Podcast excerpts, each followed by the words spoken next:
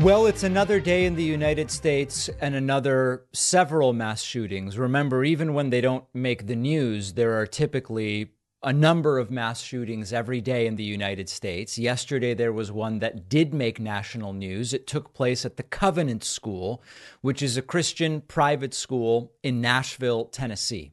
As of right now, we believe six people were killed, as well as the shooter. Three children, Three staff members were uh, among the dead. The shooter has been identified as a 28 year old former student killed by responding police officers. And very quickly, the sum total of the narrative from the American right wing has become that the shooter was trans, and thus everything from drag shows to gender affirming care are to blame. Oh, and psychiatric medications as well are to blame for what took place. The shooter had no criminal record and um, had attended this school at an early age. According to the Tennessean, the shooter was a trans man who used male pronouns. And immediately, this is the sort of uh, reaction that we get from anti trans activist Matt Walsh. Always remember what happened at the Covenant School. Remember what happened to those innocent victims, to those children. We are facing a truly demonic evil. Never forget that. Radical Republican Congresswoman Marjorie Taylor Greene says, quote, how much hormones like testosterone and medications for mental, mental illness was the transgender Nashville school shooter taking? Everyone can stop blaming guns now. Candace Owens jumping into the mix, saying, when you play Frankenstein with people's body parts, this is code for gender affirming care that sometimes includes surgery. When you play Frankenstein with people's body parts, you can't be surprised when they behave like monsters. A person willing to execute violence upon his or her own body will not hesitate to impart violence onto someone else's, linking, I guess, gender dysphoria to being violent against other people, which doesn't make any sense and has never been demonstrated empirically. Dan Bongino says, quote, because it has rarely failed me, I'm going to wait until I have the details of the Nashville attack before offering detailed comments. However, after spending the past two hours reading the absolutely grotesque comments by leftists about this incident and the attack on Rand Paul staffer, a sane person can only conclude that we're dealing with demons on the left. If you're sane, says Dan, you would blame demons. There's no other explanation for their evil. None. That's a very, very interesting take. The now infamous cat turd right wing account, which has gotten the publicity of Donald Trump reposting their content, cat turd posts, they've been grooming your children and now they're shooting your children. Seriously, when are you going to stop being afraid and start speaking out against evil? At what point do you stop selling your soul to cave to this woke mob? Again, groomers uh, to blame. Benny Johnson uh, from the right wing organization uh, TPUSA, Turning Point USA, tweeting three weeks ago, Tennessee banned child gender mutilation. Today, a transgender committed premeditated mass murder hate crime against Christians, killing six, including three little children. This was an act of demonic vengeance by a movement of mentally ill domestic terrorists. Enough. And then Lavern Spicer tweeting The anti Christian rhetoric in our nation has now resulted in a school shooting in Nashville, Tennessee.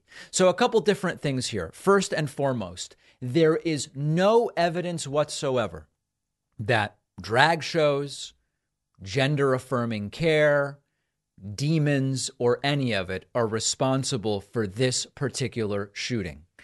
Furthermore, it is abundantly clear that we aren't going to prevent shootings with things like the Stop Woke Act of Florida or banning drag shows or banning the amorphous CRT, which they seem unable to explain even what it is or whether it's even being taught in classes or any of it we do have a whole bunch of different ideas with regard to gun safety, none of which the right wants to implement, which would certainly help reduce the number of these incidents. No one, as I've said before, No one policy would prevent every shooting. And I've talked about before end the gun show loophole, universal background checks, mandatory waiting periods, no high capacity weapons under age 25, mandatory gun insurance, required community support letters. If you're buying a gun and you're under 25, ban some weapons, periodic mental health evaluations, extensive licensing process, gun buyback program. All these. But David, the gun buyback program wouldn't have prevented that shooting, or banning some weapons wouldn't have prevented this shooting. That's right.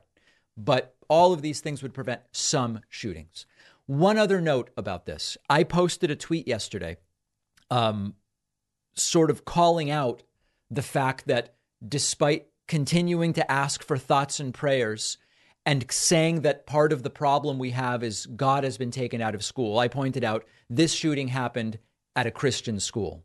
This was either deliberately or accidentally misinterpreted by some as me blaming the kids who were shot. And of course, I would never do that. Unfortunately, I took that tweet down because of the number of threats that came in, not only against me, but against members of my family, people finding fa- my family's contact information and going after them. So I did delete the tweet. The point I was making, of course, was that Republicans who offer nothing other than prayers are unwilling to implement any of the policies I just mentioned and continue saying the problem isn't guns. Clearly, this was not an issue uh, of that, given that it was a Christian school. That is what I meant. Unfortunately, the threats are raining down, and I did delete that tweet for those who are asking. We will continue talking about this. Let's briefly take a detour into a mom who was able to get in on a Fox News segment um, to say, when are we going to actually do something about the gun safety issue? So, uh, yesterday there was a, um, a press briefing from Nashville PD after the shooting at the Covenant School, this horrible event in which six people were killed and the shooter also died. And a parent was actually able to get on air which was fantastic. And as the Daily Beast writes, a mother visiting Nashville took to the Fox News airwaves to call out the country's lack of gun safety as yet another mass shooting unfolded at a Nashville school. This was as um, reporters and crews were waiting for a police press conference to start. The woman has been identified by local reporters as Ashby Beasley, who herself survived the July 4 parade in Highland Park, Illinois, and was a block away from the Covenant School yesterday. Here she is jumping in, and this is uh, take a listen. Aren't you guys tired of covering this? Aren't you guys tired of being here and having to cover all of these mass shootings? I'm from Highland Park. The audio briefly cuts out, but then it comes back family vacation with my son, visiting my sister in law. I have been lobbying in D.C. since we survived a mass shooting in July. I have met with over 130 lawmakers. How is this still happening? How are our children still dying, and why are we failing them? Gun violence is the number one killer of children and teens. It has overtaken cars.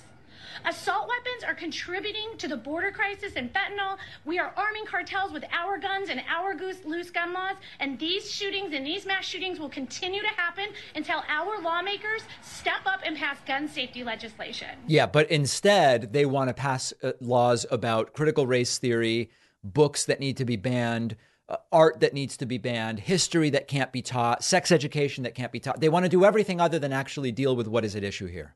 I'm pretty sure this was an unsecured weapon that this teenager got a hold of.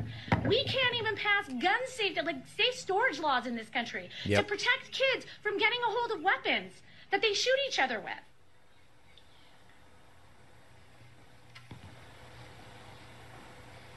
All right, so uh, we're going to break away there because that reporter who was using that camera is uh, obviously setting up to do a, a live report there. But the woman said it quite succinctly. Aren't you tired of this? Yes, we are tired of this. Yeah. Of course, most of Fox News disagrees with what needs to be done in order to try to resolve the situation. Good for her. Sounds weird to say right place, right time because the the right place is not really being a block away from a shooting that's extremely dangerous, but the right place, right time to at least get that out on national television and absolutely good for her. They want to ban all sorts of stuff but it's all the wrong things, and we're going to continue covering it. We'll take a break and be back with plenty more right after this. Everyone should have a go to financial partner to guide you through a continuous and ever changing life journey. Our sponsor, Facet can help you not only start that conversation about money, but support you every step of the way. Facet memberships give you unbiased, personalized, affordable financial advice for any financial decision you may be facing real estate, tax, benefits, and equity, whatever the case may be. And they are fee only, as I have always said one should seek.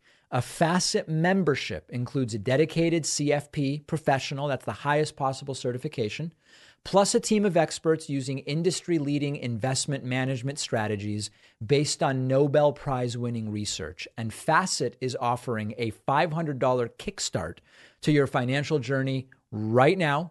They're waiving their $250 enrollment fee for new customers that sign up for an annual membership and offering $250 right into your account if you invest $5,000 within the first 90 days of membership. Go to facet.com slash Pakman.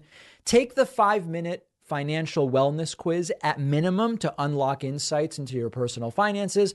That's F-A-C-E-T dot slash Pakman. The link is in the podcast notes. Facet Wealth Inc. is an SEC registered investment advisor. This is not an offer to buy or sell securities, nor is it investment, legal, or tax advice.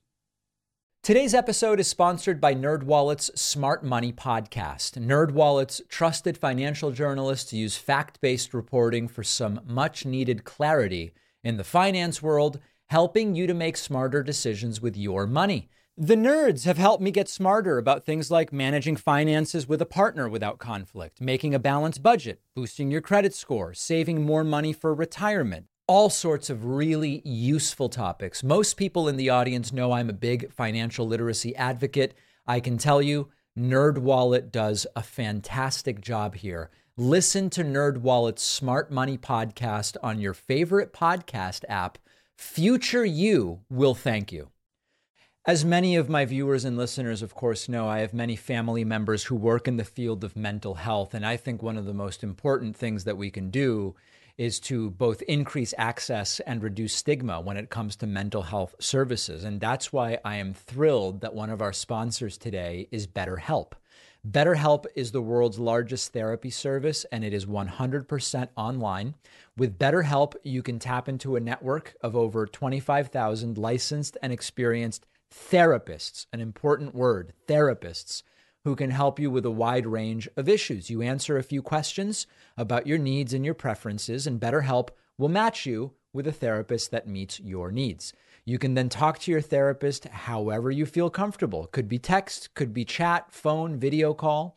You can message your therapist anytime. You can schedule live sessions when it's convenient. And if your therapist isn't the right fit for any reason, you can switch to a new therapist at no additional charge. With BetterHelp, you get the same professionalism and quality you expect from in office therapy, but it's on your schedule and it's at a more affordable price. Get 10% off your first month at betterhelp.com slash Pakman. That's betterhelp.com slash Pakman for 10% off your first month. The link is in the podcast notes.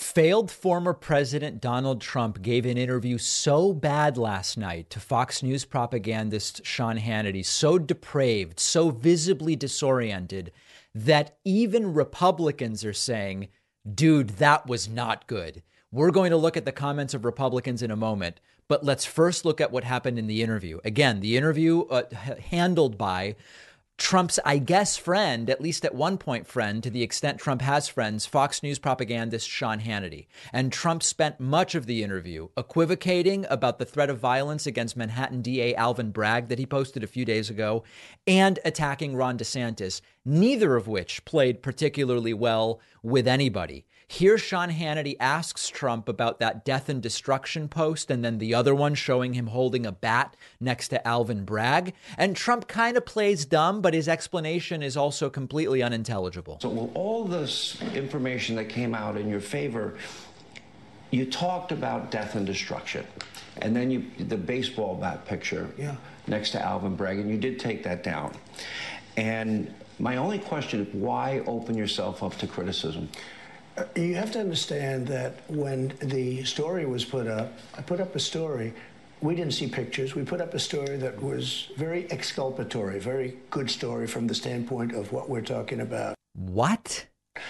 And they put up a picture of me. And you know where I was holding the baseball bat? It was at the White House. Make America, Buy America, because I did a lot of Buy America things. So I guess he's saying because the source photo of the bat wasn't actually him standing next to Alvin Bragg, it's no big deal? And this is a company that makes baseball bats. Oh. Then they put next to that picture a picture of Alvin Bragg. I didn't do it. They did it. The the I guess the people that do the paper or somebody put pictures together, but I was holding a baseball. Someone put pictures together. In order to promote Made in America. It wasn't on your post at Truth Social? No, no. What they did is we posted the story, but they had a picture up, they then put a picture up, or the picture was put up that nobody noticed or saw, or that nobody thought was bad. These were two. Isn't this crystal clear? Separate pictures. I was promoting made in America. You make these baseball bats instead of sending over to Japan and China and all other places where they're made. This was a company, good company, that makes baseball bats and other things like that in America. They took that picture from the White House and they put it up, and then they put a picture of Alvin Bragg up. Okay, so of course, we know nobody has alleged that Trump was actually next to Alvin Bragg holding a bat to his head. The issue is Trump publicized the compilation image of Trump holding a bat next to Alvin Bragg. Now, in this next clip, clip Trump, Trump seems to say, well, when we published it, there was no picture, and later the picture appeared. Let me be clear. So you did not post the picture of you with a baseball bat in the Oval Office next to the picture with Bragg. Somebody else I, did that? I posted a very positive article. Yeah. And whatever picture they put up, they put up. My people didn't put up the picture. I think the right. picture maybe was either in the article or was put in the article later. Okay. So anyway, Trump posted it to Truth Social, and uh, he seems very much confused about how the internet works. Trump then talked about his rally over the weekend, which we covered yesterday in Waco, Texas. Trump wildly claims that there were, in reality, 60,000 people there. Now, there were 3,500 people there, but Trump says 60,000. Well, I deal with it. We're dealing with very dishonest people. We're dealing with thugs. We're dealing with people I actually believe that hate our country. Right. Uh, last night I had a rally with tens of thousands of people. Like the press admitted there were okay, so he says tens of tens of thousands. 25 or 30,000 people. That the press admitted there were 25 or 30, and then here's the whopper. You can double it at least in Texas, Waco, Texas. Right. So the press admits there were 25 to 30,000 and so the real number is double which is 60,000. There were 3500 people there, maybe 5,000. That's it. And this is a lie as old as Trump's political career. You just make up numbers about the number of people at your events and the truth of course is like you and I know that the number of people at an event doesn't actually tell us much about how much of the country supports Trump. Trump might have had 3,000 or 20,000 people. It happened to be 3,500, but imagine that he had 20,000. That still doesn't mean that he would win an election or that he won in 2020 or whatever the case may be. But Trump and people around him see the number of people at one rally as some kind of proxy to his totality of support in a country of 340 million. Trump then claimed that he would solve the Russian uh, invasion of Ukraine in a day, but he definitely can't explain how because then his enemies would know his plan. World War One and World War Two looked like patty cakes, okay? Uh, this unbelievable because we have people that don't know what they're doing. But if it's not solved, I will have it solved in 24 hours with Zelensky and with Putin. Right. And there's a very easy negotiation to take place, but I don't want to tell you what it is because then I can't use that negotiation. It'll right. never work. But there's a very easy negotiation to take place. I will have it solved within one day. Right. First day in office, Trump would. I mean, that's as realistic as he's going to solve the Israeli Palestinian conflict in the first term. He's going to build the Mexico wall where Mexico will pay for it. None of it's believable. This is as unbelievable as anything else. Then we get to what is, for some people, the crux of this interview. DeSantis and Trump really going after DeSantis. And this is what a lot of Republicans didn't like. Starts with Hannity just asking, I thought you guys were friends. And Trump says, no, we were never friends. The question I'm asked the most about about you of late is Ron DeSantis. Right. This is the question. What happened? I thought they were friends. What happened? Not friends. I didn't know him well, but he was on impeachment. Okay. So Trump says, and then they cut. Uh, he says, We were not friends and I didn't really know the guy. Then we really get into the meat of it. And Trump again telling this story of when Ron DeSantis came to Trump with tears in his eyes. And again, I continue to be shocked at the number of grown men sobbing around Donald Trump. Something about Trump makes big, tough guys sob. So what happened with Ron is the following Please. He came to see me. He was getting killed, he was being crushed. Adam Putnam, it was over. I have many people that I know that worked for Adam Putnam. They said it was like a nuclear. I hate to use this expression. It was like a nuclear weapon went off when you endorsed because they considered the race to be over. They had the race. He had millions and millions of dollars, and he was way up in the polls. He was beating Ron by 30 points or something. It was over. Ron came to see me, tears in his eyes. He said, I need you to do me a big favor. Yeah. First, he asked for the meeting, then he asked me for the favor. Crying. I said, What's the favor? Would you endorse me? I fought for you. But again, he, a lot of people fought for me. You fought for me only rightfully, but you fought for me if you thought I was right. Right. Mm-hmm. A lot more than he did. But he said, I need your endorsement. I said, Ron, you're so far behind. I can't imagine Does anyone believe this story?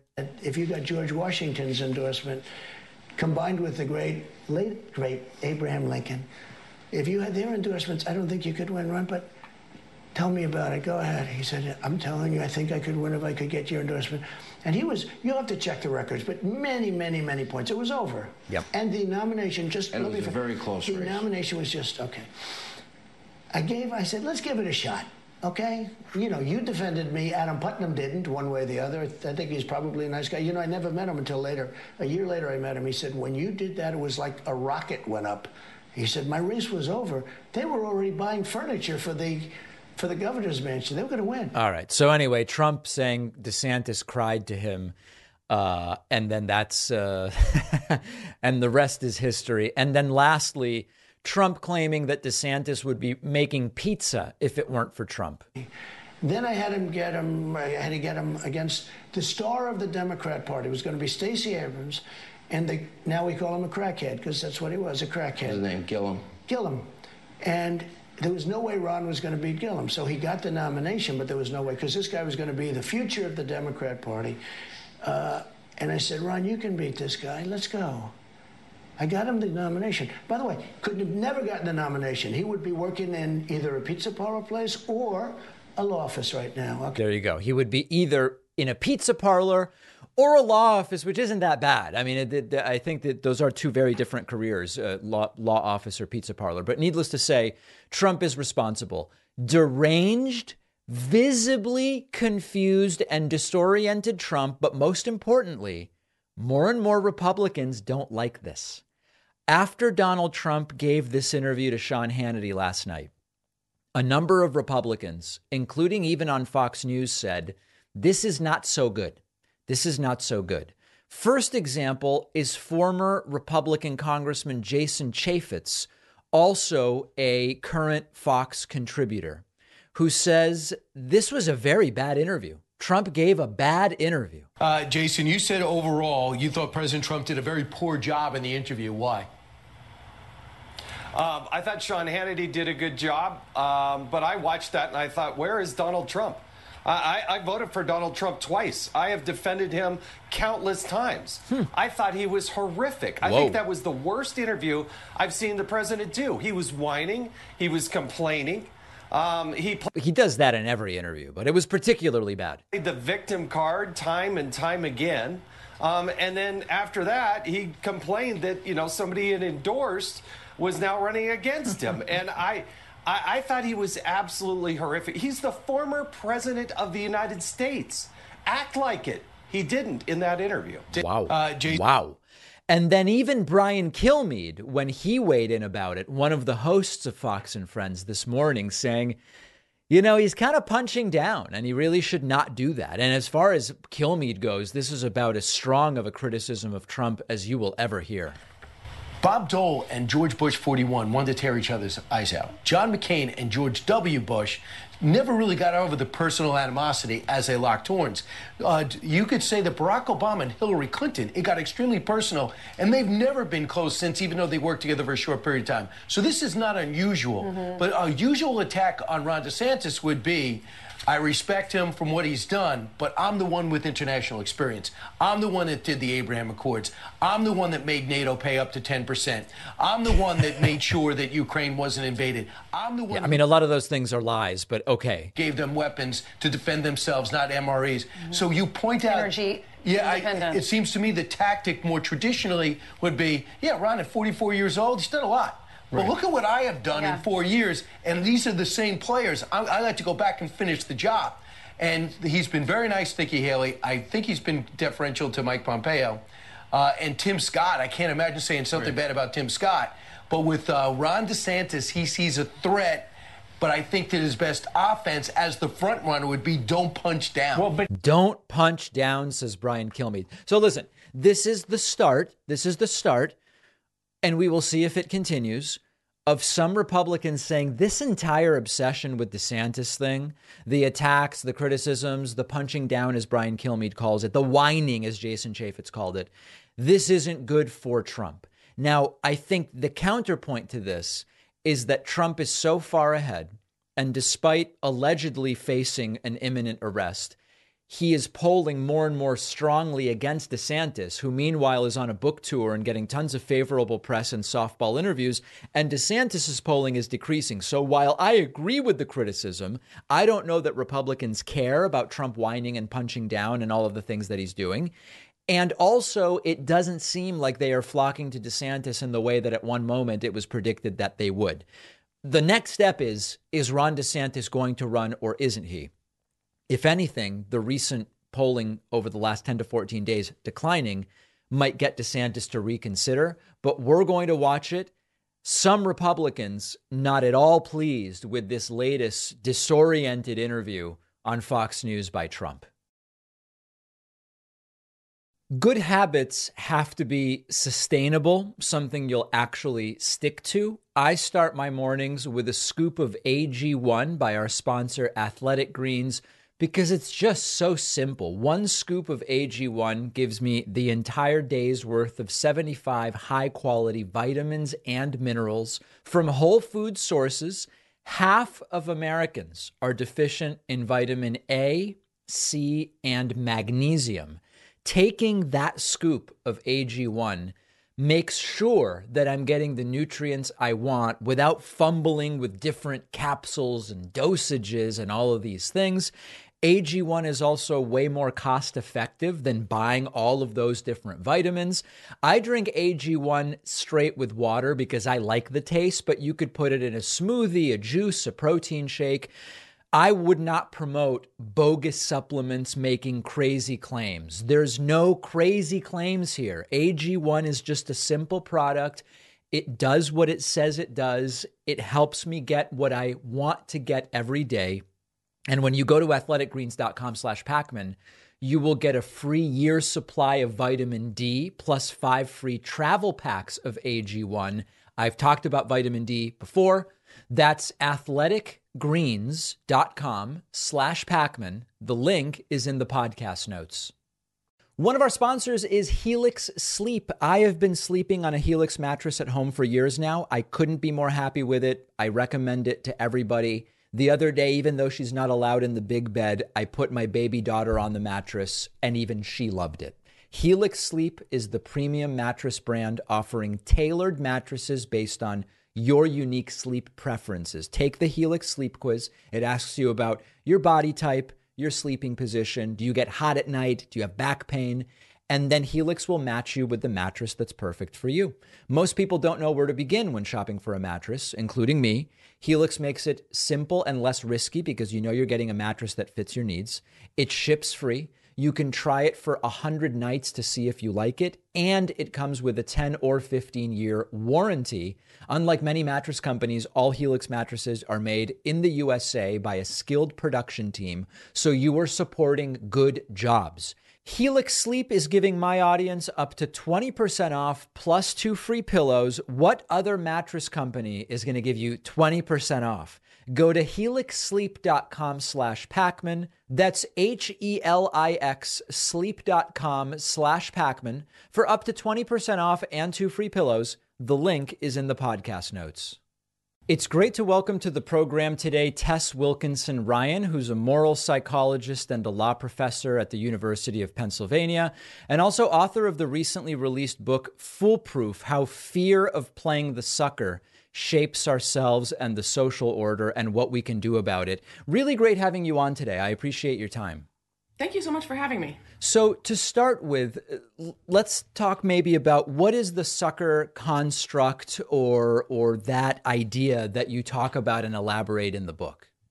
Yeah, the the sucker construct is the idea that there are a whole bunch of interactions or sort of dynamics, transactions in our everyday lives that take the shape or can take the shape of a scam that feel like, wait a minute, I have a concern here that I'm about to, or, or I have, I'm about to sort of voluntarily enter into something that's going to leave me holding the bag. It's going to leave me with some unfair, bad result, thus making me a sucker. And the reason for thinking about this as a construct is that it can sort of be overlaid on a variety of situations. It's not ob- always obvious that you have like a Ponzi scheme going on what sorts of situations that might not be obvious, right? Like outside of actual Ponzi schemes, would this be yeah. relevant? Yeah, I think probably some of the ones that are like most intuitive are cases where you've gone to buy something and the price is higher than you thought it should be. Um, so I give an example in the book of my sister going to buy a Gatorade from a place that she real, just realized when she went in was a tourist trap and sort of had this moment of being like, you know, I'm not one of these people who pays $6 for Gatorade, but she was like actually really thirsty and actually needed to get a Gatorade ASAP. And she realized, wait, what am I doing? There's no reason for me to think I'm a sucker here. I just need to buy this drink and move along. Other situations that come up in everyday life would be like um, deciding whether or not to believe somebody who's giving you an excuse for something, mm. um, deciding whether or not to let someone cut in front of you in traffic. Um, that, you know, I think there's a lot of these little dynamics where people sort of get their hackles up and think like, what does it make me if I let you, you know, whatever, zoom down the breakdown lane and then pop in front of me on the highway. And one of the arguments that you make, and that seems quite reasonable, is that the, this fear of being the sucker impacts personal choices. Where if we had maybe a more default belief that getting suckered wasn't a possibility, we would mm. behave differently than having this sort of guard up. What are the sorts of personal choices that people would make based on this fear of being suckered? Yeah, um, maybe I can give like give two examples from two different sort of sides of the yeah. kinds of decisions you might make. So, I think about this as impacting decisions that about that are about like getting ahead, and then impacting decisions that are more like other regarding. So how you sort of do good rather than yeah, or how, sort of how you be good in the world, I guess. So one example would be, say, personal investing. So um, there's actually a really nice study that sort of asks people um, that asks people in two different um, conditions of, a, of an experiment how much money would you invest in this company if i gave you the stats of this company and the stats of the company are either look there's an 80% chance that investors break even 15% chance that investors double their money or a 5% chance that they lose it all and the 5% chance was this, was um, described to half the subject as a 5% chance that the founders of the company um, didn't they, they had underestimated uh, sorry they'd overestimated con- consumer demand. They made a mistake. Honest mistake half, honest mistake exactly. Yeah. So you can see where it's going right? So the other half of the subjects are told there's a 5% that, that 5% chance that, that 5% downside risk that's the risk that these guys are frauds. Mm. and you know the numbers there are the same in, right that in both cases there's a 95% chance of breaking even or doing better than breaking even.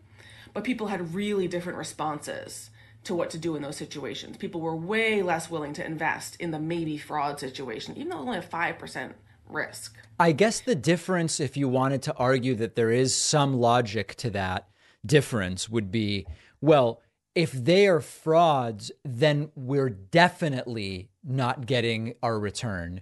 Whereas if they're wrong, we might just get a different return or market conditions might change. Or I mean, I get like it's set up in a way No. where you're trying to eliminate that. But there are, there are there would be some argument like that, I guess. No, and I think that, that that what you're describing is actually exactly how this works psychologically. Like I think hmm. you are you're exactly right to think that the way it works is that once you invoke the fraud possibility, people basically have a whole bunch of ways that that sort of fraud reasoning affects the way they think about the numbers. Right? They think, well, the fraud number is really bad. That one's serious. The other number doesn't feel as serious for the kinds of reasons that you describe. And you can think about the ideas like how how prone are people to fighting the hypo, right? They're sort of like what's happening in the is that you're sort of resisting the math, which is I think exactly what people are doing in in the real world, saying, well, wait, the math doesn't feel as bad to me. Right. And part of the argument is like that's exactly that's exactly the point. The math feels worse once you invoke the possibility of a scam. Rather than just a mistake. Yeah, that's an interesting That's- one. What what was the other example from a Oh, different yeah. area? Yeah, the other example is, which I think that um, people, that a lot of people find pretty intuitive, is that people can get really um, nervous or wary about feeling like a sucker when they start to get in, in, when they're engaging in basically like a charitable transaction. So, if you've ever heard of, if you've ever heard people um, sort of resisting donating money or resisting even giving money to somebody who's asking for money in, on the street, for example, and they say, Yes. well, I don't, what are they going to spend it on? Right? And there's this sort of, what, am, I- what does it make me if they're going to spend this money on something that I don't approve of? Right? That, that's sort of a, a consistent fear. Um, and there's a whole bunch of um, sort of I mean, well, so there, there's a whole bunch of pleas, for example, from um, food banks Yes. Where and the food banks say we we really appreciate donations but please donate cash. Cash is what we need because we know what the needs are of the people who we're serving. We don't pay retail prices right? We pay wholesale prices. Um, and we can um, and and we can um, buy things in bulk. And a lot of people really resist donating cash. It's a lot easier, I think, to raise to to um, to do a charity drive where you're asking for in-kind donations. You know, toys, coats, food, cans of of you know canned goods rather than cash. And there's some really interesting studies that suggest that people basically feel like, well, cash is so easy to abuse.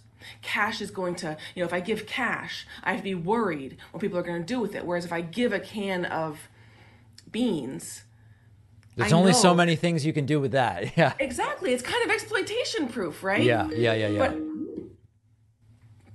But um right, so so it's sort of exploitation proof and I know it, it I, I can see how people can sort of justify that in their minds, like what's going on there. But actually, for any individual, if, if I was going to donate, let's say, say food to a food drive, for me to take to get into my car Right. and drive to a store and pay retail prices for a bunch of rice and beans and then to bring them to the food bank is actually a huge waste of time and money. And for all I know, they need baby formula, right? Not rice and beans. And so it's actually a way of making this donation way less valuable and way less co- and way more costly for me. When it comes to, um, I mean, we're sort of kind of getting into some stereotyping of like what would the folks who are on the receiving end be likely to do if they received A Yeah. versus B. Can you talk a little more generally about how stereotyping plays a role in the sucker construct? Yeah, I think it plays a like a really underappreciated role. Or I should say, actually, maybe I want to flip the question a little bit and argue that the ideas we have and the fears we have about playing the sucker are actually constitutive of a lot of intergroup stereotypes, of a lot of hmm. the most pernicious sort of avenues of bias in the in the culture. So if you think for so, so the example I've raised about um, uh, about the donations. This is a place where I think a lot of people can see that we live in a society where there are stereotypes, for example, about people living in poverty. Right. Right? That actually what they're doing is taking your taxpayer dollars and using them to avoid entering the workforce. Those kinds of stereotypes are leveraged to basically reduce solidarity i would say right? To sort of like to come between people who want to do the compassionate thing and the the compassionate or the sensible or the humane or however you want to describe it to come between them and that instinct and sort of create rifts between people. And, and it does seem to follow from that belief that if you believe that you would say well by donating the cans rather than the money exactly. i am acting logically based on this stereotype about the group that would receive it yeah, I think that that's right. That's I mean, I think that that's sort of exactly how where people go. The more suspicious you are of the people to whom you are donating goods or money, right? The more you'll go out of your way to only make a very particular kind of donation. Um, and I, I mean, and I would sort of still argue that's a that is still sort of at its core an inefficient donation. Um, in part because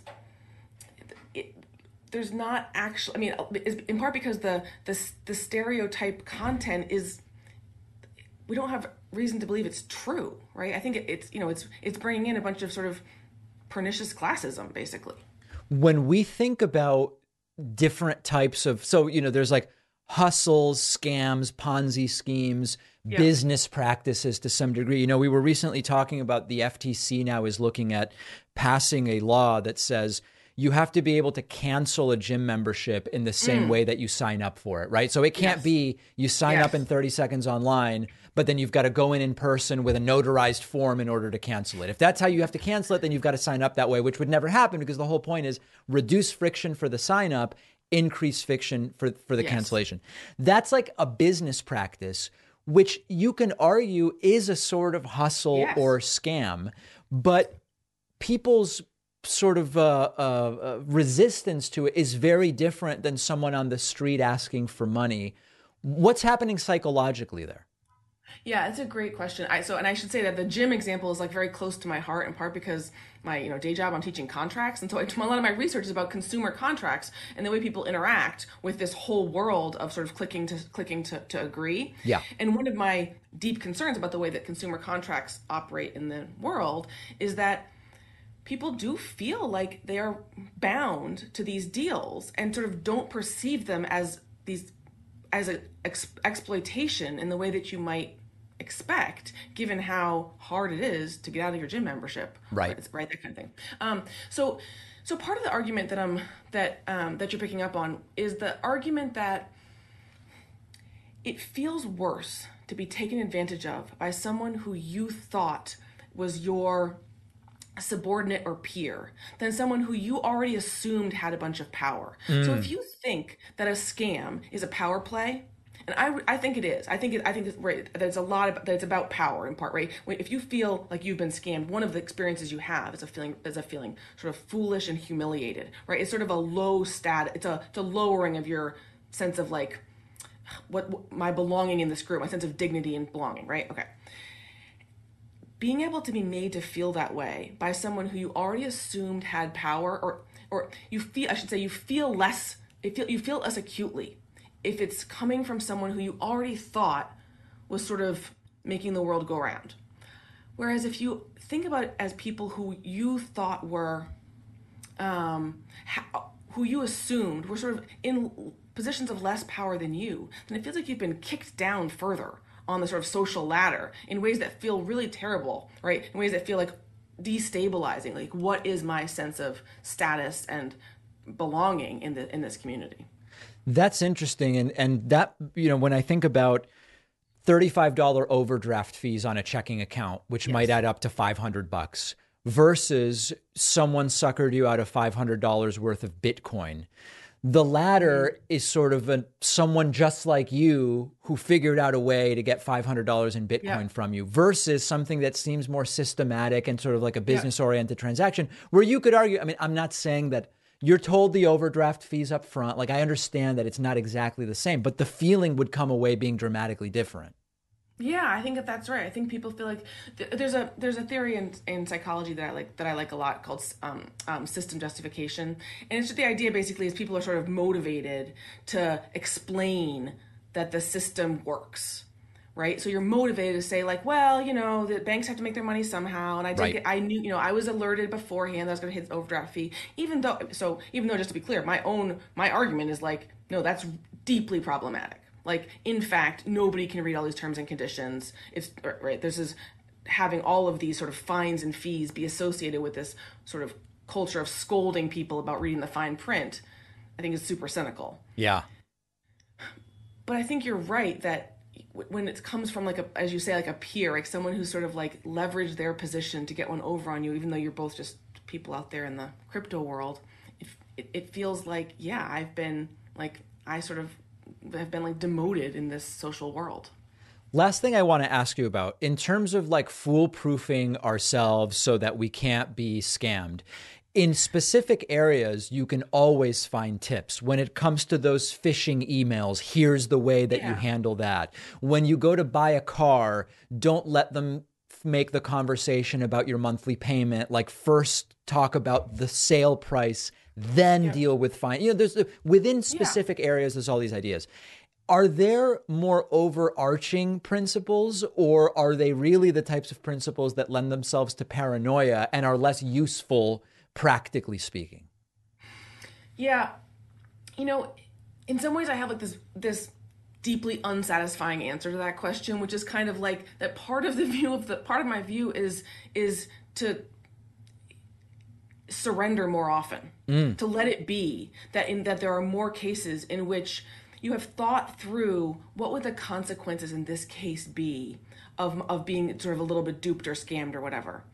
And if they aren't that big to just let it go. So i think the, con- the the the context that you're describing like buying a car that's exactly the kind of context where you want to be really have your antennae up right? You want to be like especially wary.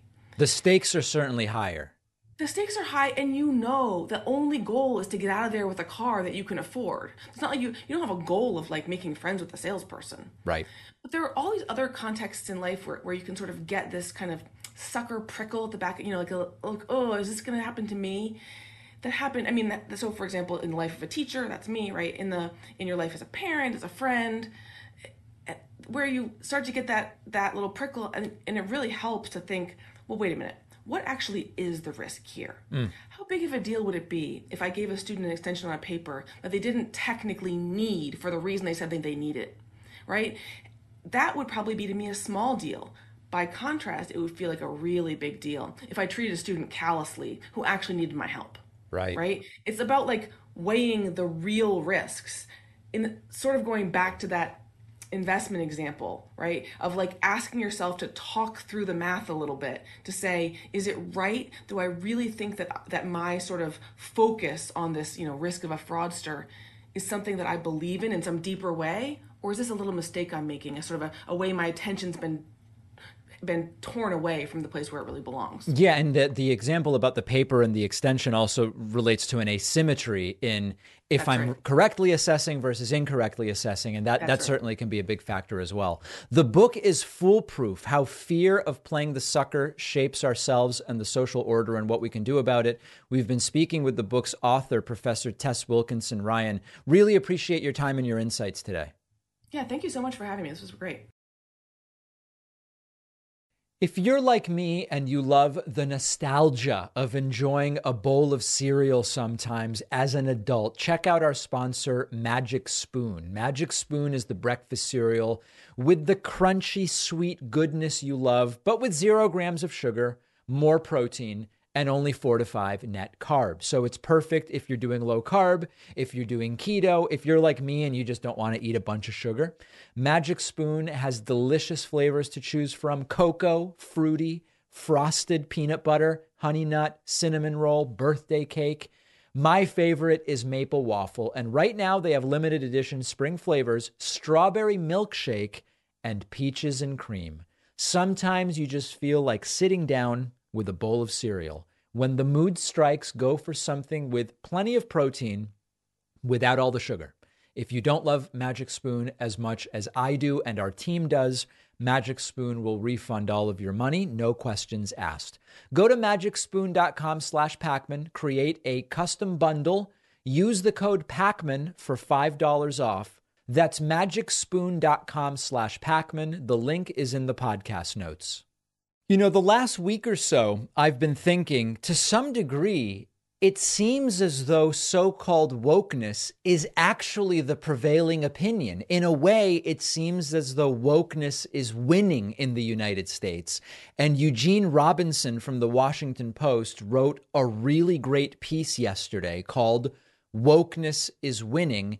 And it makes some excellent points backed by facts, which I'm going to get to in a moment. But when I started to suspect that this entire anti woke framing and campaign and obsession from the right, maybe a bit of an overplay of the hand that they are uh, that they are currently playing, uh, was polling out of Florida that a lot of Ron DeSantis's extreme anti woke stuff could potentially backfire because, by and large, a majority of the country seems to sympathize with the woke perspectives, even when defined as woke. Now, there's two different things here, okay? Let me give you an analogy. When we talk about healthcare, you could say the government has a duty to provide a basic level of care to everybody, regardless of ability to pay. Very high support for that claim. On the other hand, if you say there should be a government takeover of your health care. Very low support for that claim. But when we actually dissect what do we mean here and accurately represent what things are, we see that people generally tend to agree more than they disagree with the left-wing perspective on healthcare. The government does have a basic duty to provide an entry level of care at minimum to everybody. If you say to people, are you in favor of wokeness?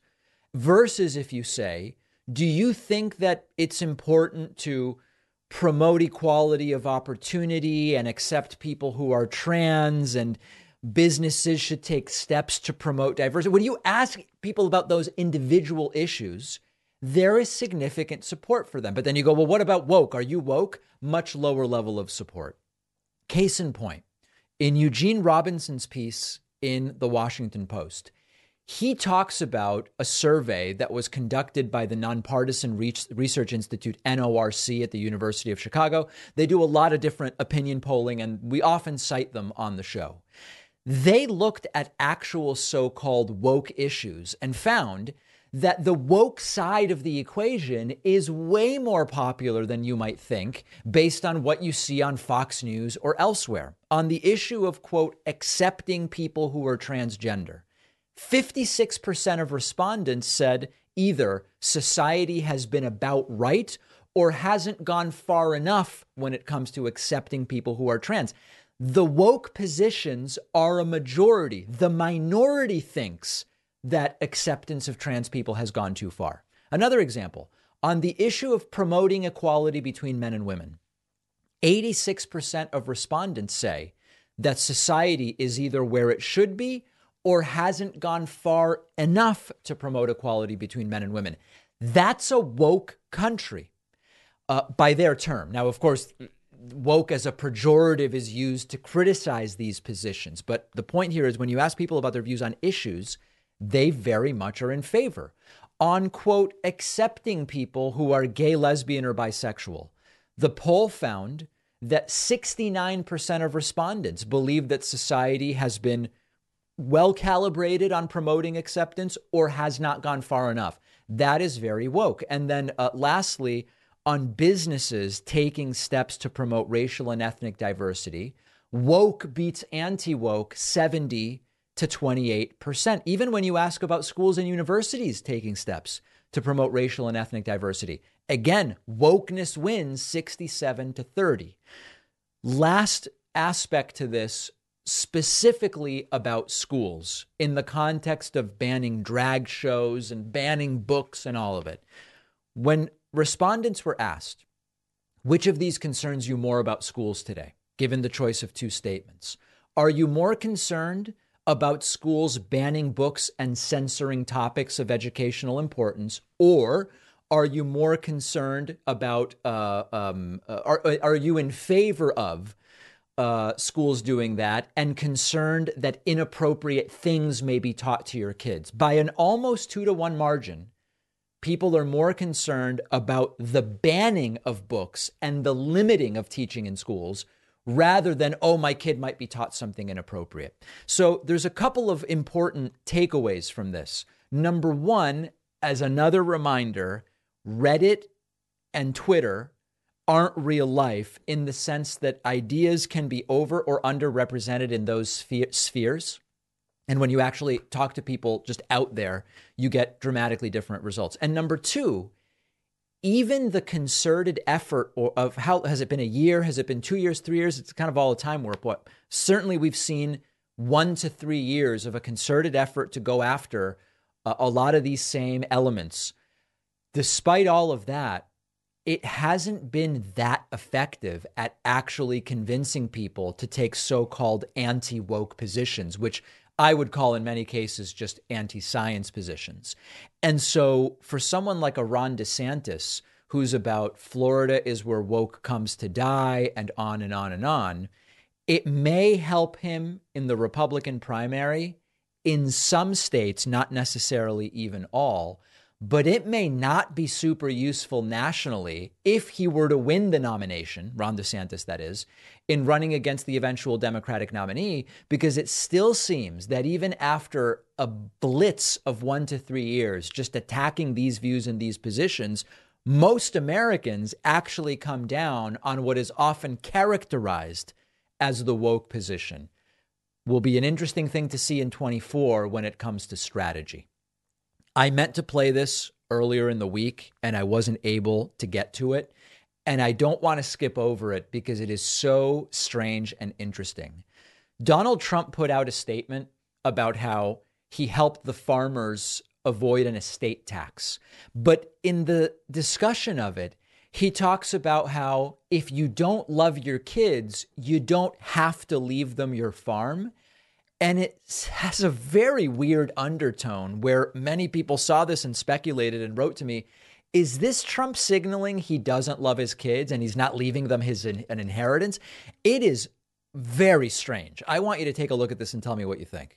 And I made farmers happy and rich again, and they're doing a fantastic job. And you know what? Someday it'll become time for them to leave this beautiful earth, and they'll be able to leave their farm without taxes. All right. Okay. So far, I understand the policy. To their children. I got rid of the death tax on farms so that when you do pass away, on the assumption that you love your children, you can leave it to them and they won't have to pay tax. But if you don't love your children so much, and there are some people that don't, hmm and maybe deservedly so, it won't matter because, frankly, you don't have to leave them anything. Thank you very much. Have fun. Have fun with that, guys, huh? Our friend Aaron Rupar on Twitter said that he had to watch this two times to, merely to convince himself that it wasn't some kind of deep fake AI prank because it's so bizarre. So, a couple different things here. First of all, it sort of seems like this is being written into Trump's scripts because he said something very similar on March 13th in Iowa. And he said it in an almost identical way. And then, of course, the bigger question that many of you are wondering about is Is this Donald Trump signaling something to his own children? Is this Donald Trump uh, signaling that that maybe it is he who doesn't love his kids. It's absolutely bizarre and strange. And the focus now, multiple times, on people who don't love their kids, really strange stuff. I don't know what to make of it. Let me know in the comments what you think. We have a voicemail number. That number is 219 2 David P. In this voicemail, our longtime caller, the Eggman, has a suggestion for me, and I want you to weigh in on his suggestion. The Eggman says, David, don't even bother covering the shootings anymore. Just don't even bother because nobody's willing to do anything. These Republicans won't do a damn thing about it. It's just a waste of your breath. Yes, another one and another one, and they're tragic. But what else is there to do? Listen to the Eggman say it. Hey, Dave, regarding the shooting at the Nashville uh, Christian private school, three yeah. Children killed, three adults killed. Yep. Um, Don't even discuss it. Skip right over it. I think that liberals and Democrats are just wasting our time talking about all these gun violence and murders and, and trying to change gun laws. It's going to literally do nothing. I'm listening to the mayor speak, and he's acting like, oh, now things are going to change. This is the same thing every time. Don't waste one second on this story. Focus on something that will actually help. We will never change guns. The murders will never stop. The only way they'll stop is when they kill themselves with their own guns. So it's a complete waste of time, in my opinion, to even discuss these shootings. We should act like they're not even happening. Shalom. What do you think? What do you think? Does the Eggman have a point? I mean, it, it, what he's right about is it's a circle and it's an endless circle. And of course, this could just be a show about mass shootings. I mean, okay, yesterday we had the shooting in Nashville, Tennessee, which I covered, and there was a mass shooting in Milwaukee, Wisconsin. And then on Sunday, there were mass shootings in Philadelphia, Minneapolis, Little Rock, Arkansas, and Minden, Louisiana. And then on Saturday, there were mass shootings in Hempstead, New York, Williamston, North Carolina, Macomb, Illinois, and Shreveport, Louisiana. And then Friday, there was another mass shooting in Shreveport, Louisiana. So the, the point is, every day we could be talking about these mass shootings. Eggman says, even if you don't talk about them at all, or you do talk about them, nothing is going to change. So then what's the point? asks the Eggman. I've laid out 10 to 12 bullet points. I talked about it at the top of the show of, of rules and laws and policies that could be put in place to reduce the number of mass shootings. There's no willingness whatsoever from Republicans to institute even a single one of them.